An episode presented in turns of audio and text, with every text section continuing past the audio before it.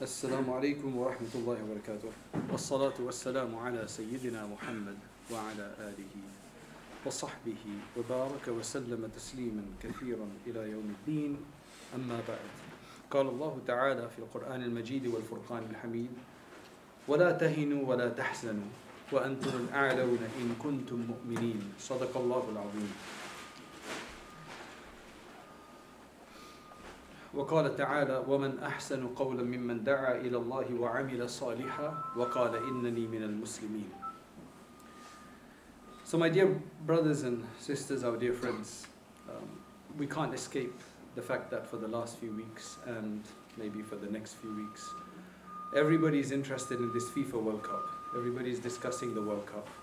And mashallah, there's been many occasions uh, for Muslims to be very, very happy and excited and to celebrate almost. And you see many, many Muslims, Muslim countries, Muslim individuals from all around the world celebrating, feeling a sense of pride and so on. Uh, at the same time, there's lots of questions uh, for those who are concerned generally. Uh, there, there's a lot of concern about exactly how far we can go with this joy and how far we can go with this excitement and what is allowed and actually what is not allowed. Uh, should we be celebrating, should we be supporting Qatar, who are holding this Muslim country that is holding the World Cup, holding the FIFA World Cup? So um, I decided to look at. I'm not a football person at all. Not supported a team in as far as I can remember, and I'm not really into it. I've not watched a full match at all. Right? If somebody's been watching something and they say, "Look at this goal," and you know, I may have like peeked over on a little screen or something, but I've not watched anything at all. But it's important for us to discuss this. And the one thing really interesting is that, mashallah, this is the first time that a Muslim country has put their neck out there and secured the World Cup. And that's not an easy thing to do. These are big countries that generally do this. And for a very, very, very, very small country to do this, that is a major achievement. We're not here to praise Qatar. We're not here because that's not beneficial for us. It's not a praise game here. This is a Jumu'ah bayan. It's a you know part of our Jumu'ah service. So it's not a place just to you know praise somebody. It's the lessons we can learn from what has happened, so that we can then from that macro lesson maybe we can apply some micro lessons and we can contribute to the betterment of the world from some of the lessons and the challenges that this has provided. And that's really what I want to do is just analyze it a bit. Uh, first and foremost we have to uh, we, we have to point out the fact that sticking to your principles is very very important. And that is something that we've noticed from this. Sticking to your principles. Very relevant to us because we live in uh, as a minority muslims are a minority community within the broader non-muslim community people of other faiths and so on. And a lot of the time we have the same challenge of leave your religion at the door of your workplace you can be religious, but when you come to the workplace, when you come to school, when you go wherever you go, there should be no religion there. Religion is a private thing. But in Islam, religion is not just a private thing, it has many, many public manifestations. In fact, Jumu'ah is a public manifestation, Eid is a public manifestation, the hijab is a public manifestation as soon as you go out. And, and, and so on. There's a number of other rules that uh, relate to interpersonal relationships into community relationship, into religious relationships. Islam is totalizing, and there's no, uh, there's no way to uh, be apologetic about that. And if anybody is, and they leave the Islam by the door, then that's really difficult. That's, uh, that's, uh, that, that, that means we're not uh, fully entering into Islam. Where, uh, so now, what, has, what can we draw from what Qatar has done? At the end of the day, this is a small country somehow, however, they secured the World Cup. That's besides the point here right? Whatever they did, we don't know, but they got they secured it. And then after that, they stuck to their principles, and that's what I'm personally most amazed about. And they played it strategically. There was no discussion of banning alcohol beforehand. As far as I've been told, it was only two days before that they mentioned this point, and that was too late. Everybody had brought their tickets. Uh, many people had already there. You don't cancel something. Uh, so they played it very strategically and then they stuck to that, that there will be no, that it was banned in the stadiums, at least in the stadiums it was banned. They may have allowed it in certain very restricted, uh, you know, cases or restricted places, but not in the stadium. And of course, there was an uproar about that. But then there's been so many positive positive reactions to that that it's just a much creates a much better atmosphere. The women and children feel a lot more secure because there are no rowdy, drunk people after a match going and causing nuisance or within the match causing a nuisance. And you just see that and compare that to many other matches where the drink is fr- flowing freely and then what would happen in that because everybody really knows that drink does cause those kind of things. You might want to be blind to it for a while when you want to indulge, just like we know that too much cheesecake is bad, but then we just, uh, you know, ignore that part when we want to enjoy it for, uh, you know, for some time. There's no, there's no comparison between cheesecake and wine, by the way, or beer, for that matter. So they played it very, very well. Um, everybody, when I heard, and I said, I'm not into football, I don't do any of this kind of stuff, but when I heard that the BBC did not show the opening ceremony, I got curious. I said, what, what, what was so bad about this ceremony? They didn't want to show it. And then I realized. And if you look at this, and I looked at it, I just scanned through it. And what I noticed in there is that there were very few women represented in there. Right? There were very, very few women, if at all. Um, of course, there was a bit of music, there was a lot of drum music. I saw this guy playing a drum or something like that. And Allah Ta'ala forgive us. And then it was mostly dark. So you couldn't really see uh, individuals. You couldn't really see much nakedness at all. I mean, there, I don't think there was much nakedness. There wasn't much nakedness at all. Right? So I think all of that was premeditated, because uh, while I was looking at this or looking for this, I saw opening ceremonies of other World Cups, and right straight away you can tell the big difference. There's just so much nudity. There is just so much more being displayed in the other ones. If you look at the Beijing or whatever, it's a massive deal. I think this is premeditated. And then, mashallah, to have started with a verse of the Quran, right? For the first time ever, something like that on such a. Because when BBC doesn't want to do something, you know that something's probably happening which is right, right? So those are the things that I noticed from there, that it must have been very premeditated. It wasn't something, I mean, I would expect that other countries who may have won it, who may have not had that principled stance, they would have just outsourced all of this. Qataris outsource everything, uh, such as what the Gulf countries do. I mean, it's Indians and Pakistanis and Bangladeshis and Westerners that are doing everything down there, but it seems like they had a grip on all of this. They managed the whole thing. That means stick to your principles. Now, I know that there, there's a, there could have been abuses and there could have been all of the other stuff and there could be a truth to all of that and maybe it is true, part of it and all of that kind of stuff. But at the end of the day, we want to look at the positives of it because there's negatives and positives in everything. We can't dismiss the positives just because of some negatives. We call out the negatives, but it's very important to understand the positives. And if Muslims feel good about this, it brought a lot of the nations together that were supposed to be enemies before. When one team, one, they all came together because you felt like you know, when people, when Morocco wins, people think, uh, you know, Muslims get happy. When Tunisia wins, Muslims get happy, even though they may have never been to Tunisia, they may have never been to Morocco. There's this global affinity within the ummah. I know this isn't, you know, this isn't some major battle or something like that, but you know, at the end of the day, this is a little thing that people have, people have enjoyed. And the major thing is that they prepared it in a way, if it's true what they say, I haven't been there, but from people, uh, you know, reports, the da'wah that has taken place for a lot of the people that went there. So maybe there may have been less people from the uh, Western Europe, but a lot of people from South America and a lot of other, other countries have turned up there. They still have full stadiums. And mashallah, so many people converting to Islam, being able to see a Muslim way of life. And that's really important to see because the Qataris are really apparently showing a lot of their hospitality and serving the people, talking to them, uh, welcoming them. And that is amazing because that is Muslim lifestyle. And the whole thing has in the West become a Muslim thing, a Muslim, uh, a Muslim issue, not just a Qatari issue. Clearly, it's uh, anybody who's critiquing it from the West is critiquing it because it's Islamic. And they don't want that to happen, but it was too late. After they secured it, I don't know how many years ago, it was just too late. So, from this, the one thing that has really come out is the hypocrisy. At the end of the day, if you're trying to please someone, you have to realize whether they can be pleased or not, and at what cost can they be pleased. I think we really have to understand that. And once you understand that, then you'll realize whether it's worth trying to please somebody or not. Whether it's worth spending your whole life sacrificing, giving up, chopping, destroying your own principles because you want to please somebody for what? For a little few, you know, for a little few gains, right? And yet there's other people who don't do that, and alhamdulillah, they still survive and they still are successful, but they win the dunya and the akhirah. And if you make those kind of sacrifices, where you have to give up your principles, you might win a bit more of the dunya. You may become Mo from Muhammad for a few days, you know, of your life, or Sam from Aslam. But at the end of the day, what's going to be there for them the hereafter? Because you've already tried to get what you want and not had the sacrifice. Allah tests us. So I think this really uh, teaches that a little, a little small country, a small country like that, stick to their principles. And then on the whole LGBT issue.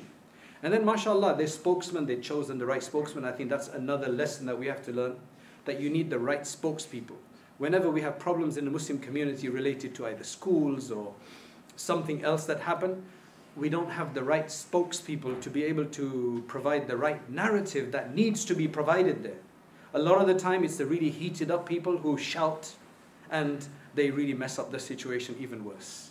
Now, this guy, I mean, the explanation was that the reasons why we cannot accept uh, the LGBTQ is you have to understand that in the West, it's about individual rights.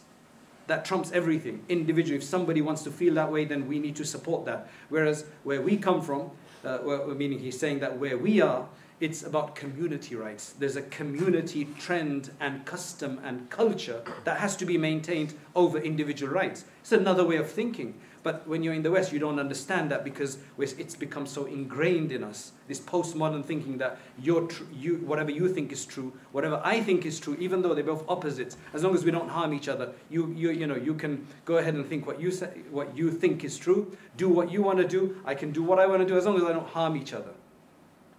That means that it's about the individual. The individual is God, almost. I mean, that's in other words. Whereas there, it's more about the community it's about community ethics, community culture. And that was, that's a good argument that if, if somebody listens to in a calm way, they will understand that uh, that's another point of view. And hopefully that means that they will have less poison when they speak about these things. So the dawah aspect of it, that they actually prepared the dawah aspect, calling dawah people mu'adhins, opening up masjids, having dawah programs, and mashallah, and then really at the end of the day, I think what really matters is actions speak louder than words. So it looks like they actually showed it. They stuck to their principles. They gave the da'wah. And they tried to convince people of the beauty of Islam. The, uh, the rightly chosen verses, hadiths, everywhere, so that people can, because people are hungry today. It's just they don't get exposure to these things. We saw even with this that the uh, major media outlets don't want to put in the ceremony. They don't let the people see the sajdas, the prostrations performed by some of the players. Right? You, you, you see that, and that's all the hypocrisy. They don't want to show the religion because religion is very powerful. And why don't they show it? If it wasn't so powerful, if it wasn't so significant, why would they, why would they refuse to show it? But they turn away from that. They will show other sports people doing their weird signs or whatever it is, and that's fine. That's signature signs that others do, but they won't show Muslims doing it. Why? Because there's a profound impact somewhere, right? It's having an impact because Islam has its own power, right? I mean, if people were to look at Islam uh, and understand Islam or try to understand Islam from looking at us, they may get turned off. But somehow they look at the book first, and they look at the Quran and they understand what it is, and they see the beauty of it. Because sometimes we individuals, some individuals put people off Islam. So actions speak louder than words. And I think the one thing that I have to mention out of all of this, how does such a small country win the World Cup and then make sure FIFA's on their side and then they manage to make sure that all of their principles are adhered to to the best of their ability despite going against every other convention of a World Cup beforehand. The no alcohol, and all of the rest of it, and standing up to the pressures against them for not allowing such and such because they've got a lot of money. That's the only way you're going to pull this off. And why am I even mentioning this? The only way you can pull something off is you can, you can use your money. And what's the lesson in that for us? And this is a hadith which says that there will come a time and the only thing of benefit will be dinars and dirhams pounds and dollars or whatever. Because that's such a small country. They've done so many things that are anti-Western, yet they have uh, an American base there. I don't know if that's a good thing or a bad thing or what strategy that is. I, I'm not a politician. I'm not into political science. So I could be totally off the mark here.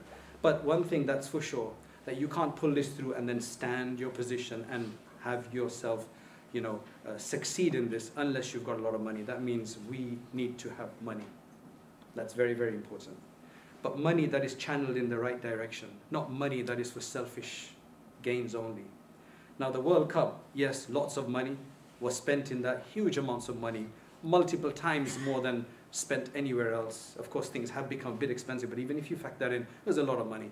Of course, they, uh, the Qataris are saying that now they have a tube system, a metro system, and their own infrastructure is benefiting, and so on. Yes, a lot of that money could have been spent elsewhere. They could have alleviated poverty from so many different places. They could have talked about Palestine, and, and mashallah, there is a lot of discussion about Palestine anyway taking place. That just, mashallah, seems to be in the consciousness of the Muslim ummah, alhamdulillah.